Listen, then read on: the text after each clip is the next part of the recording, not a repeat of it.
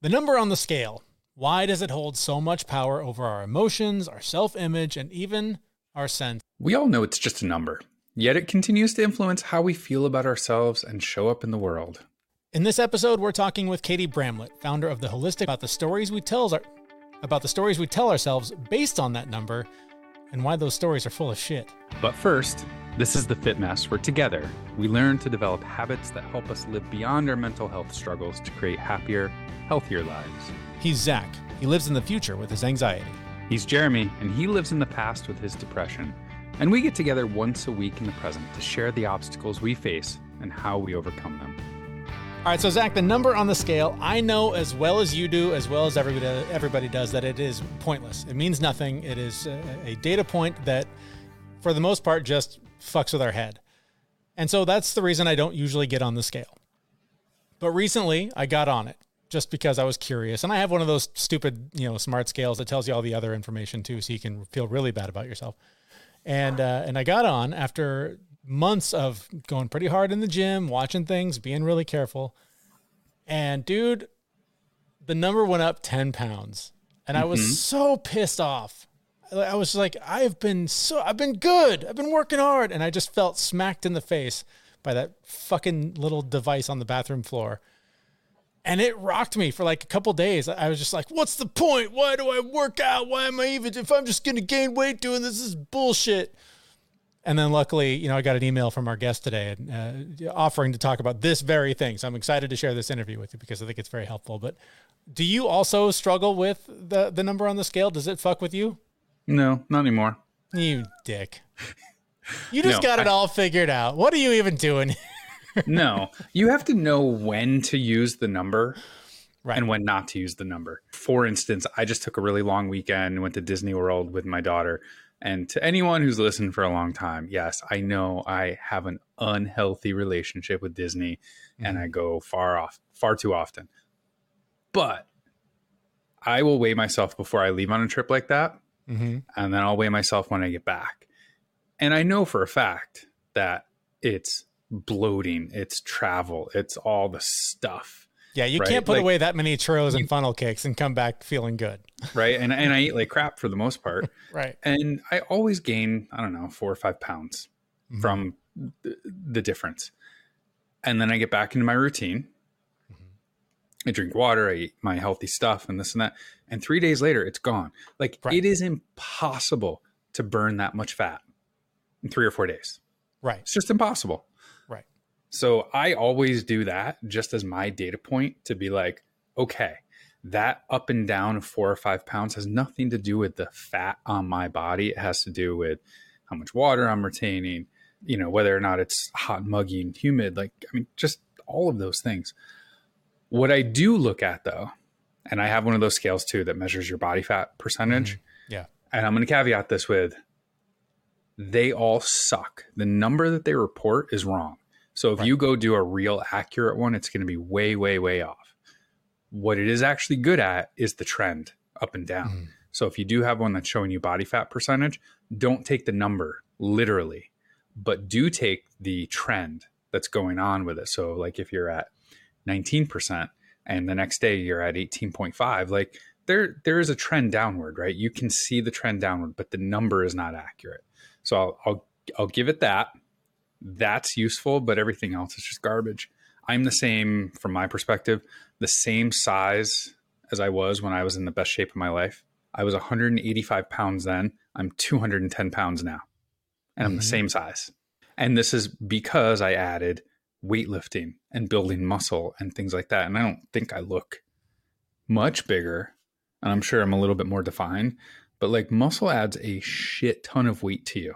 Mm-hmm. So if you're actually doing things that are building muscle, that number is going to go up and it's a good thing. So the number really doesn't mean anything. It really is a matter of how you feel in your own skin, how you feel in your clothes, and not focusing on that number. I actually think this would be interesting. I'm actually going to do this. So, like, we're going to put this in the podcast. So, I actually have to do it. I have a picture of myself at 185 pounds, mm. and I still have the shirt that I was wearing in mm. that picture. So I'm going to put that on and I'm going to take a picture of me at 210 pounds. Nice. And we'll post it and we'll see because like I said, I'm sure there's more definition and Sure. like maybe a little bit broader chest, but for the most part, it's the same.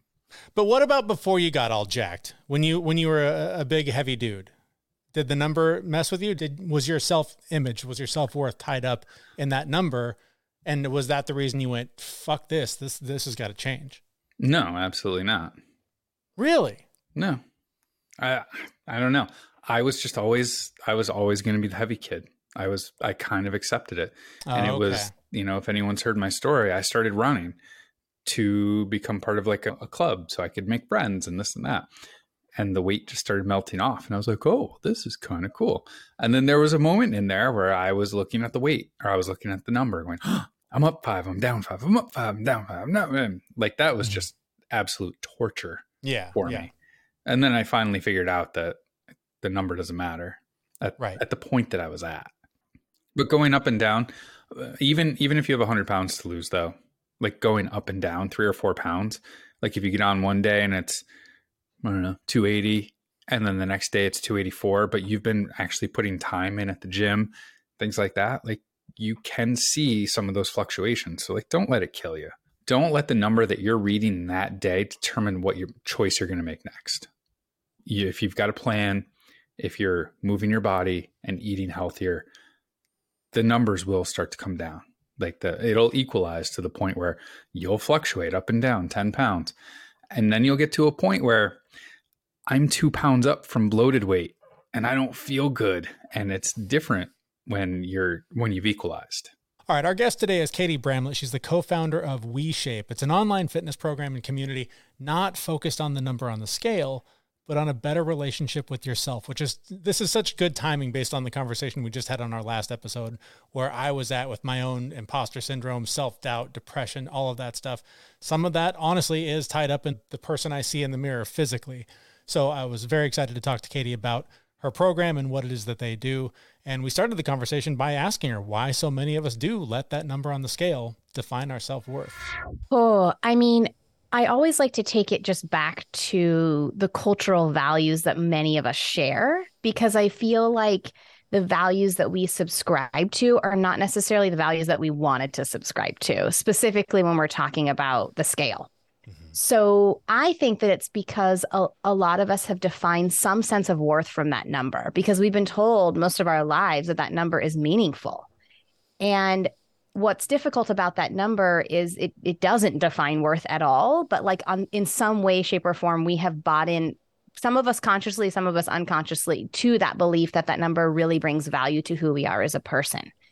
And I think that it's it's hard to unravel and unlayer those those messages and and develop a new relationship. But I think it's an important thing to talk about and understand that we all do it whether we know it or not and that we do somewhat tie our worth and our well-being to that number. And i and i think if we can just understand that that's what's happening it's kind of the first step in in discovering how we could maybe go a different way and not do that. I don't know if that's making sense. Yeah, yeah. Uh, So, I mean, something that's coming to me is is like this morning I heard somebody talking about the whole concept of like you know money doesn't matter. You you know live for live for other reasons than money, and it seems like it's always the people with money giving that advice, right? Like, oh, it's it's all good. Like, don't worry about the money part. And I think to some degree, weight loss can be the same thing. Where if somebody is fit and is saying you know the scale number doesn't matter. It's, it can be a hard pill to swallow if it's something that you're struggling with to, to get that weight down. And i think this is part of the the tricky nature of the journey that i have chose to embark on with my company because i fit a lot of the uh, stereotypical goals that people would want to think they would want to have in terms of the body size that i have Sure. um, I decided to move forward with the mission anyway because in my old business and my old fitness company, I watched thousands of people uh, try to achieve a number on a scale. And if they achieved it, I watched them still not have self worth. And so for me, it was more about defining what you're, to me, like somebody's body and their weight, that's a really personal thing. And I think the message that I really want to deliver is that, like, if you don't if you can't figure out how to feel worthy in the body that you have today, the number on the scale will not bring that worthiness. And so I think that's a very different message in a different lens, in a different context. And so that is the message that I'm really hoping to get through is and I know that that's maybe easier for me to say because I do fit more of the normative uh, stereotypical lens that people are you know looking through but I've watched thousands of people go through my buy my products in the past and I just watched person after person after person be unfulfilled and it didn't matter what that if they were either like oh this achieving this goal didn't feel as good as I thought it would or I need 10 more pounds gone. And I'm like that's never going to end. And then I had this really incredible experience one time with my therapist. I always give context around my therapist because I specifically chose this woman because she made me deeply uncomfortable. And I was like, ooh, that's that's scratching at yeah, something I probably need good. to I, okay, I'm going to go with her. She did a lot of inner child work and I, she was very, you know, in her feeling body and like well, and I'm more of a like let's process data. And she's yeah. like I'm not here to process any data with you. um and I'll never forget one time she said, I just want to check in with you really quick because I know this, but I'm starting to realize you might not know this. And I said, okay. And she said, do you know that you're worthy just as you are right now? Like, you don't have to do anything. You don't have to be the best parent. You don't have to build the best business. You don't have to have, you don't have to actually do, there's no, there's no doing to be worthy of something. And I remember going, that's not true. and she was like, no, it is true. And so I think that's, that's kind of the point I'm trying to make is that cultivating worthiness is not connected to the number on the scale. And if we can cultivate worthiness, like in my opinion, people who are feeling self worth intrinsically want to care for their body in a meaningful way. Mm-hmm. And when we don't start with that intention and go down that path, instead, we go down people, society, Instagram, social, everything is telling me I need to be this number and my body has to be this way. And we go from that lens you're going down a path that is seeking external validation. Mm-hmm. And do you, and then we and then we go, oh, I can't do it. H- help me get motivated. Yeah, I hate yeah. that word. Yeah, me too. Help me get motivated. I'm like motivated, like like let's go down the other path where we're, where we start with learning how to cultivate worthiness and from the place of worthiness we'll be intrinsically inspired to just want to take care of our body without the end goal of having a number on the scale very different paths mm-hmm both involve movement and exercise, but extremely different intentions. This is something we we come across a lot as the idea that you know when when you are trying to live up to the expectation, to the external validation, to whatever the goal tells you, uh, you know, it's going to do for your life, that you operate from a place of self punishment, and that can only last for so long, and eventually backfires because you either give up or or it just it doesn't work out the way you thought it was going to. But if you're operating from a place of worthiness, self love, whatever, you're you're just feeding into that. You're because you love yourself, you're taking care of yourself. Because you love yourself, you're not going to make that you know nutrition choice or or whatever. Is or that, you're not going to judge yourself for eating the piece of cake. Or there's that. There is that yeah. part. I, like, I struggle with that food, myself. The, the idea of that like food is a moral thing is yeah. my, blows my mind. Like it doesn't matter what you eat. You're not a good or bad person if you eat something that our society labels as bad food. That there's no such food is just food. right. Your you, you as your worthiness as a person does not derive from that decision. So, so how do you get there? Of, so how do you get to that point? How do you start from a place of maybe self-loathing, uh, uh, somewhat, you know, maybe just dissatisfied, just wanting whatever it is you believe you're supposed to have? How do you convince yourself that you are worthy and you're okay right where you are? Well, I think just acknowledging. So, if we're talking in the context of like someone's experience with working out or fitness, I think starting with the understanding that this idea that I will get to a certain weight is an illusion of fake, what I call fake fulfillment, honestly.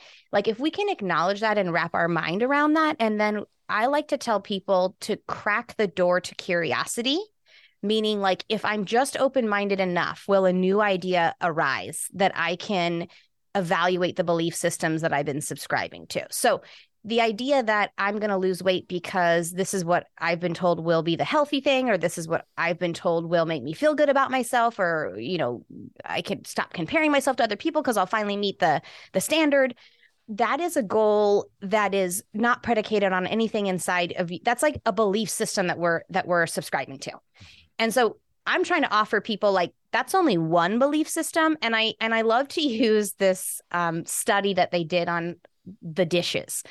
there was the study that I heard about. It was like they wanted to see how many different ways there were to do the dishes. And I thought they were going to say like there was five or 10 ways and there was like over 200 ways or something crazy.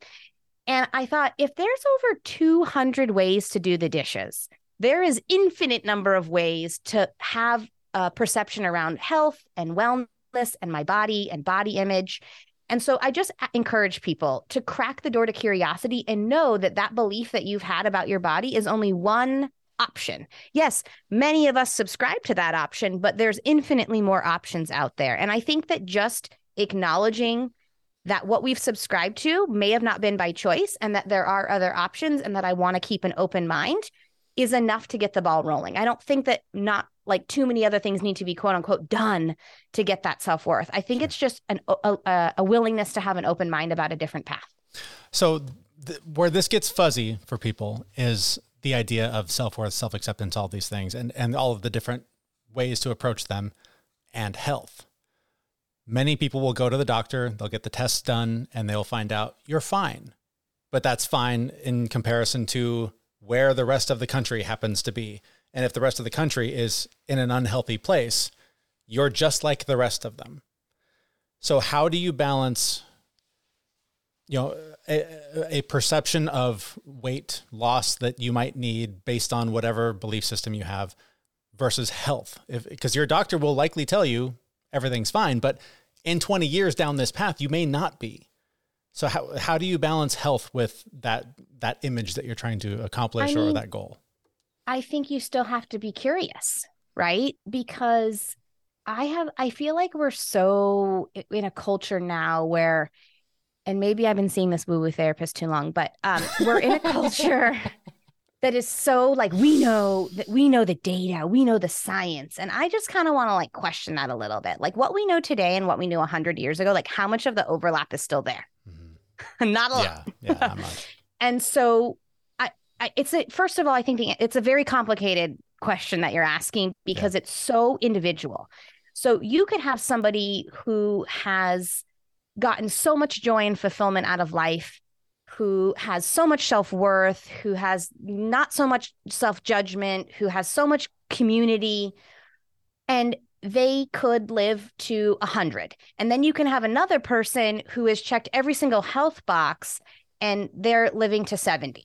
It's like, what, wait a minute, like, why is, does that exist? Mm-hmm. Those are both very feasible. So to say that it's only this like really cut and dry prescriptive, like eat this and exercise, and that's what determines longevity. Mm-hmm. Um, I, I don't know. I have curiosity about that. And, and so I'm definitely like, I don't want you to think I'm side swiping your question, but I just, I feel like there's so much that we don't know. Mm-hmm. And I think that staying true to like what you know for yourself, like if you really ask yourself, like, are, are some of the behaviors that I'm participating in really deeply serving me? Or, right. or and and if you can really get honest and you're like, no, one one of those behaviors isn't, and you can say, I want to investigate that more. I want to understand that part of myself more and and take it one thing at a time. I think that that that can really pave a different path. Mm-hmm. mm-hmm. Um, I, I recently had a guy on my podcast who's like the top, my in my opinion, one of the top functional medicine practitioners in our country. Mm-hmm.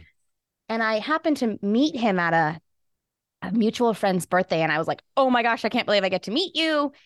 And I asked now, now I'm curious. Who, who was it? Uh, uh, Chris Kresser. Oh, okay, cool. You know Chris, yeah. Um, and he was like, Yeah, I'm kind of doing some different work. And I was like, Well, tell me about that different work. Cause I'm like, This is the science data guy. Like, right. anytime I ever had a question about a health related thing, I would type in the question and then I would put Chris Kresser. and there would likely be like a peer reviewed research study that gave me all the data I needed to fix my health thing. Nice. And he was like, I started realizing that I would get really chronically ill patients, right? Because he was like the code cracker. I'm going to help you figure everything out. And he would give them these really prescriptive, like eat this, do this, have this supplement, do this thing. And he was like, I just noticed that like some people would get better, but some people wouldn't. And it just mm-hmm. baffled my mind. And I started discovering that there was so much more than just take this supplement, go on this run. And when I started telling people to like seek joy in their life or seek pleasure in their life or create deeper connections with their community, like that's when I actually started noticing people's health really change. Yeah.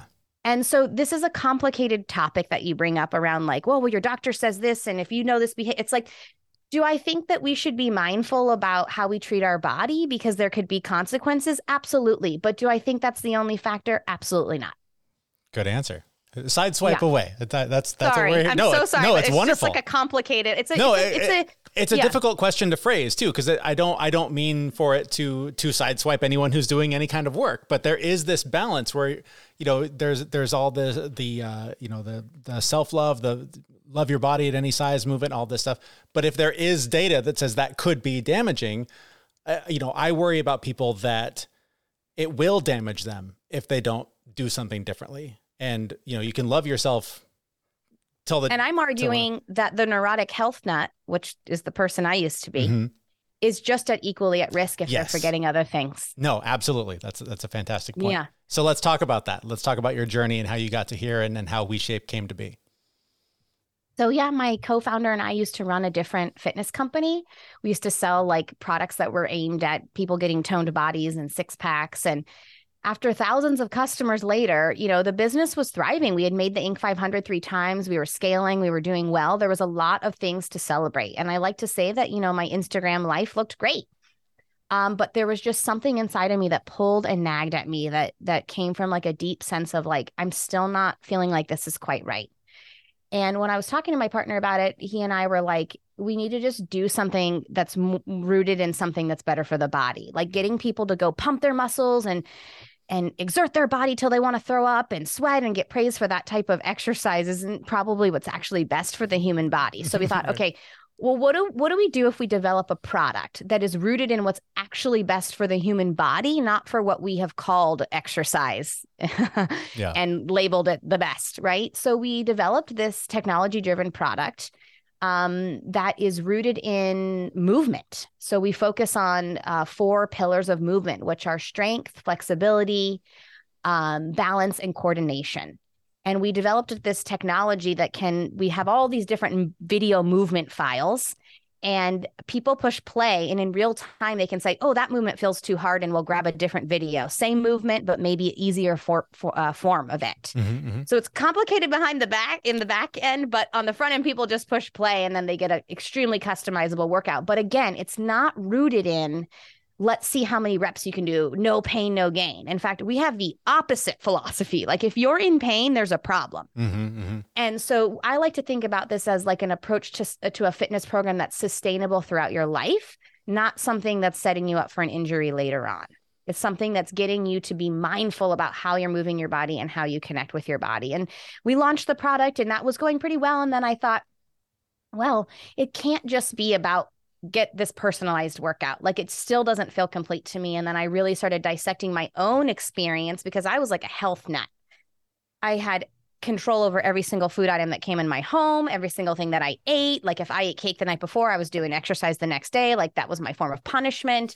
I just had it, I just psychologically and emotionally, I was really intertwined in a really toxic dynamic with myself and then i was getting praised and validated from the outside world that said you're so healthy. Yeah, yeah so it was yeah. really complex to dissect because i was getting so much positive reinforcement. So along my own personal journey i discovered sort of this idea behind these toxic messages in the diet culture and the exercise culture. And then we slowly started to also build this product upon a mission which is exposing some of the toxic diet culture and exercise culture that we live in so that people can unsubscribe to that they can come to our community and, and pave a new path in wellness, which is connection with self and allowing people to decide what that means for them. So people will come to me and be like, well, how many times a week am I supposed to work out when I join your product? I'm like, I don't know what feels good for your body. And they're like, wait, what? it's like we've lost like complete ability to just check in with ourselves and trust that infinite wisdom. And it blows my mind. Like, oh, what should I do with my diet? I'm like, I don't know. I don't have a diet. They're like, yeah. what what do you mean? I'm like, listen to your body. Your body will tell you what it likes and what it doesn't like. It's like can't we can't fathom that. Yeah, yeah. But so, it's given me so much personal freedom. Like the amount of time I used to spend in my energy and thoughts around what am I going to eat and when am I going to work out and am I health like the like my brain has so much more capacity for other things now and I just don't worry about those things anymore. Totally. That's amazing. So what does uh, what does success look like for a client then if there's not a prescription if there's not you know, do this this many times and you'll achieve it. So what is what is it what does success look like going through this program? You know, I have completely redefined success in my own personal life and I think that it comes through in my company. Mm-hmm. And what it is is the more I connect with myself and the more I allow my internal voice to drive the decisions that I make in my life and the path that I go down, the more quote unquote success I feel. Mm-hmm. And so um, our program, I think, invites people into that world and gives them permission to check in with self and to build that self trust and that permission to, you know, go down a path that's for them, even if it's not aligned with the path they thought that they should go down based on someone else's opinion. Do you have an example of that? Is there a client that you've worked with that highlights this in, in a tangible oh, way? absolutely. Um, I had this 70 year old woman tell me one time, uh, you know, I have done diet after diet, program after program for for 60, you know, 50 years. And every time I looked in the mirror, I had my mom's voice, my sister's voice, my friend's voice, my boyfriend's voice, my husband's voice telling me that I needed to do more, work out more, do this more, change your body, get to a lower pant size. The number should say this on the scale. And after I was with you guys for a month, I now look in the mirror and I don't hear their voices anymore. I hear my voice. Mm. And my voice tells me I'm worthy and I am able to do whatever I need to do and listen to my body in a way that I've never listened to it before. And she said it's the greatest gift that she's gotten from the program was that permission to let it be her voice and not other people's voices coming through. Do people have a hard time finding that voice? Oh my gosh. I believe I always have this analogy that there's like two dials on the inside. Mm-hmm um, when you're born, the internal dial is turned up to 10, right? Babies are really good at this. If they're hungry, they're going to cry. They're not going to, oh, you're in a meeting. I'm sorry. I'll just sit over here and wait for you to finish. right. um, they're going to let you know. Um, the external dial is is down to like a zero or a one at that point, right? Yeah. And then I think as we grow up, the dials switch. Mm-hmm. Um, and so I think it's extremely hard. But I think to know that those two dials internally exist, the dial that is coming from the outside and then the dial that's coming from the inside and to just put that intention out there. I want to I want to turn that internal dial up. I want to start living more for me mm-hmm. and what I know is true for me and not necessarily what I hear on the outside. Just that intention alone in my opinion like starts starts the momentum for learning how to deepen that connection mental health plays a big part in all this. Zach and I talk about how, you know, our our physical movement, whether it's going to the gym or riding a bike or paddleboarding or whatever we're doing, that's where we do a lot of our mental health work by moving that energy, getting it, you know, used in, in a better way than sitting at a screen all day. So mm-hmm. talk to me mm-hmm. about how that, uh, how this helps with mental health. I mean, obviously that, that example is a wonderful one where you can look in the mirror without all those voices and, and the story you tell yourself. Beyond that, tell me more about like the mental health aspect of, of how your program helps people. Oh man. Yeah. I mean, well, first of all, one of the reasons I included community, so we have daily calls with our program. So people can call in. They we have like these calls uh, that we call we share calls, where it's just literally connecting with people and sharing how your day is going. We have coaching calls where people can call and ask questions about movements. We have podcast discussion groups.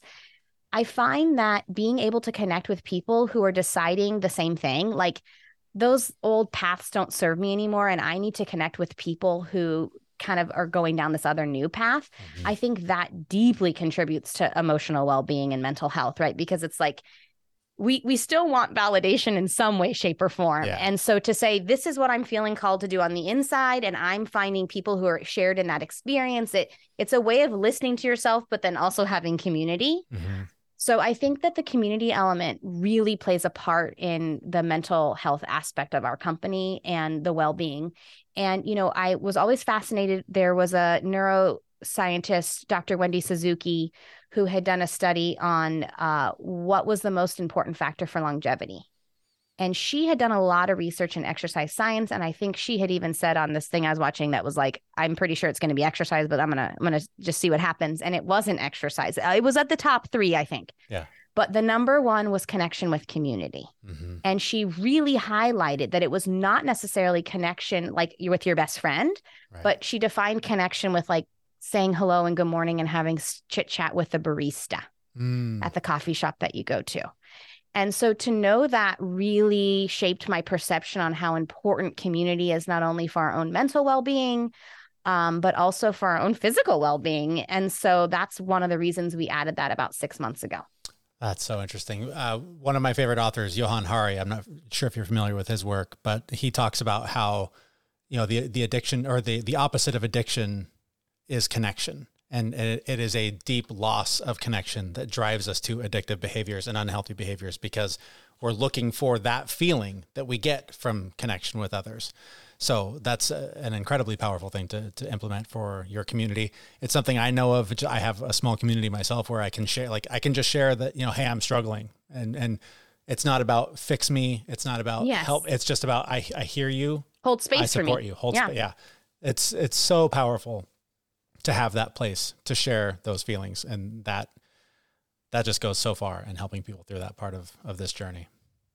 Yeah. We have found the community element of our, of our, product to be extremely valuable and um, I, I i watch person after person just get so excited to see their friend on the call or it just it just offers people a place to I, I mean what i really wanted to do was just offer people a place to say i'm accepted here like i i I'm welcomed here no matter what. Mm-hmm. And it reminded me of like this idea or this thought that I've had around like most programs that you join with like a goal in mind, like I'm going to lose this many pounds. It's like that's what the focus is on. Mm-hmm. And so, like, to me, they're sent a lot of those products and companies are sending a subconscious message that you're here to change yourself and we're going to watch you along that journey and hold you accountable. Well, what happens if you don't change? Like, are you not accepted in that community anymore? And so, right. what I like to offer on day one is like, we're just accepted for who you are. like yeah. we're not asking you to change the number. We're not asking you to exercise a number of times per week. Like I had a, a woman on a call who was like, Oh, I didn't know if I could come. You know, I haven't worked out for two weeks. And I said, Okay, Sarah, you, you're a human and life got in the way. Like, right. Like she was ready for us just to give it to her. And I right. was like, nope, not going to happen here. Like, yeah. there's nothing that people need to do in order to be accepted and welcome here. And I think there's a lot of strings attached to a lot of programs where the intention is to change something about your body. And I think it's not, we're not even like, it's not like a conscious string, but it's there. And yeah. so I just wanted to offer a place where people could feel acceptance on day one, all the way through their journey, regardless of what happened with their body. And, and that's helpful because when you do rely so much on external validation, getting that from someone can show you, oh, I, I am a person of I, I can start to do that for myself. I don't necessarily need it as much. And that can just sort of help move the rock down the hill a little bit. Absolutely. Cool. I couldn't agree more. Uh, tell me, I was, so I want to know more about, more about the program because obviously this is something that would be very helpful for a lot of people. Uh, if for whatever reason it doesn't work out for them, let's talk about just some basic things people can just do today to start down this path, and then we'll get into the program and how it can accelerate that. Uh, I mean, I think just oh gosh, so many of my things are around beliefs, right? Mm-hmm. Because mm-hmm. I think that having the belief that exercise is punishment or exercise is meant to harm you, like or that you have to push through. So I just evaluating your belief around why we exercise and mm. trying to understand what is my relationship with exercise. Like just asking that question. And if it's like, if there's not something that's like, it's a beautiful experience where I get to like connect with my body and enjoy my time. Like if it's not that, then I think that there's some there's some dissecting that probably needs to be done. I don't think I've ever said that to myself in the gym. I, I I mean I encourage you to because yeah. I feel like, you know, there's so many ways that we can go about this and going about it as a form of torture like does not have to be the way. Right. Remember there's 200 totally. ways to do the dishes, totally. so there's Totally. more than 200 different ways we could approach our, our workout routine. yes. I also think that it's important, like if you're struggling to, to get there, just find a friend and move with them in, in a way that feels joyous for you. Mm-hmm. I go on a lot of hikes. I go on a lot of walks. I, but always with a friend. So like I get to kind of get two for one. I'm doing that, that community and that connection, but I'm also out in nature and, and, and do something that you feel like you could enjoy I mean, what a foreign concept. Right. Like we get to enjoy movement. Right. Totally. Giving you permission to enjoy movement. So getting together and making connection with community and going on a hike or a walk or being out in nature is, is also a really great place to start. And and then also like not like mindlessly doing that. Like be mindful that like I'm moving my body and I'm enjoying this and I'm connecting with my friend. Wow. Now I can make that connection in my brain that this doesn't have to be torture. And then that's only going to inspire me to do it more. Yeah. So make that connection in your mind. Absolutely. All right. Tell me about WeShape and where we can learn more about that and, and how to sign up. Yeah. So for all your listeners, we have a two week free trial. If they're interested, they can go to weshape.com forward slash fitmess. Uh, we're on all social platforms. We have two social accounts. We're at WeShape, which is all movement based related content. And then we're at WeShape Podcast, which talks a lot about the beliefs and sort of the social, psychological, and emotional elements of working out and forming a community. Our thanks to Katie Bramlett from WeShape. You can find links to her and her work in the show notes for this episode at thefitmess.com. I just want to really hit on something that she talked about in that there's no one right path to health and wellness. And like this is the thing that you you and I talk about all the time that we've tried a thousand things and maybe 20 of them actually work for us. But of those thousand things 20 other things work good for the next person. And 20 other things work good for the next person. It is complex. It's individual. It's really being curious about you as a person and what works well for you and trying new things and being okay with being wrong and not following like whatever fad diet it is. But you know i think that has made such a huge difference in my life in just not even in health and wellness and career and family and being a dad and like all these things. Is like you are setting your own path. Follow some guidelines find what works right for you. But you know finding some blog and following it to the letter does not mean that you are doing the right thing for your body. And also, like the central point of this whole conversation, the idea around the the number on the scale and the influence that it can have. This ties into what we talked about just the other day too. Is just finding the ability to accept yourself wherever you are is going to be a, a faster way to get where you want to go, rather than beating yourself up for what that number on the scale says. Right? Like, there's just this cultural messaging about how much you're supposed to weigh. And if that number doesn't match up with what is socially acceptable or what is the ideal, it's really easy to get tied up in I suck, I'm not good enough, or your position of I'm just always going to be the you know the fat guy or the heavy guy or whatever. You you can just get sucked into those stories. And so if you can find a way, and this is something I work on every day, to have a little compassion for yourself, have a little self acceptance, operate from that place of self love instead of self hate, it's going to be a much more rewarding and effective journey. Wait, I'm supposed to love myself? if you can, it's not always easy. Oh, interesting. I think I've been doing it wrong for a while. Uh, you should read a book on that. It might be helpful. I don't know. Hmm. I wonder if there's any recommendations. Well, I have a recommendation. You can sign up for our newsletter and get all kinds of helpful tips, stay up to date on the show, and get bonus clips from the episode. You can do that on our website at thefitmess.com in the show notes for this episode. And that website is where we'll be back in just a few days with a new episode. Thanks for listening. See you, everyone. We know this podcast is amazing and doesn't seem to lack anything, but we need a legal disclaimer. Prior to implementing anything discussed in this podcast, it is your responsibility to conduct your own research and consult your physician. You should assume that Jeremy and Zach don't know what they're talking about, and they're not liable for any physical or emotional issues that occur directly or indirectly from listening to this podcast.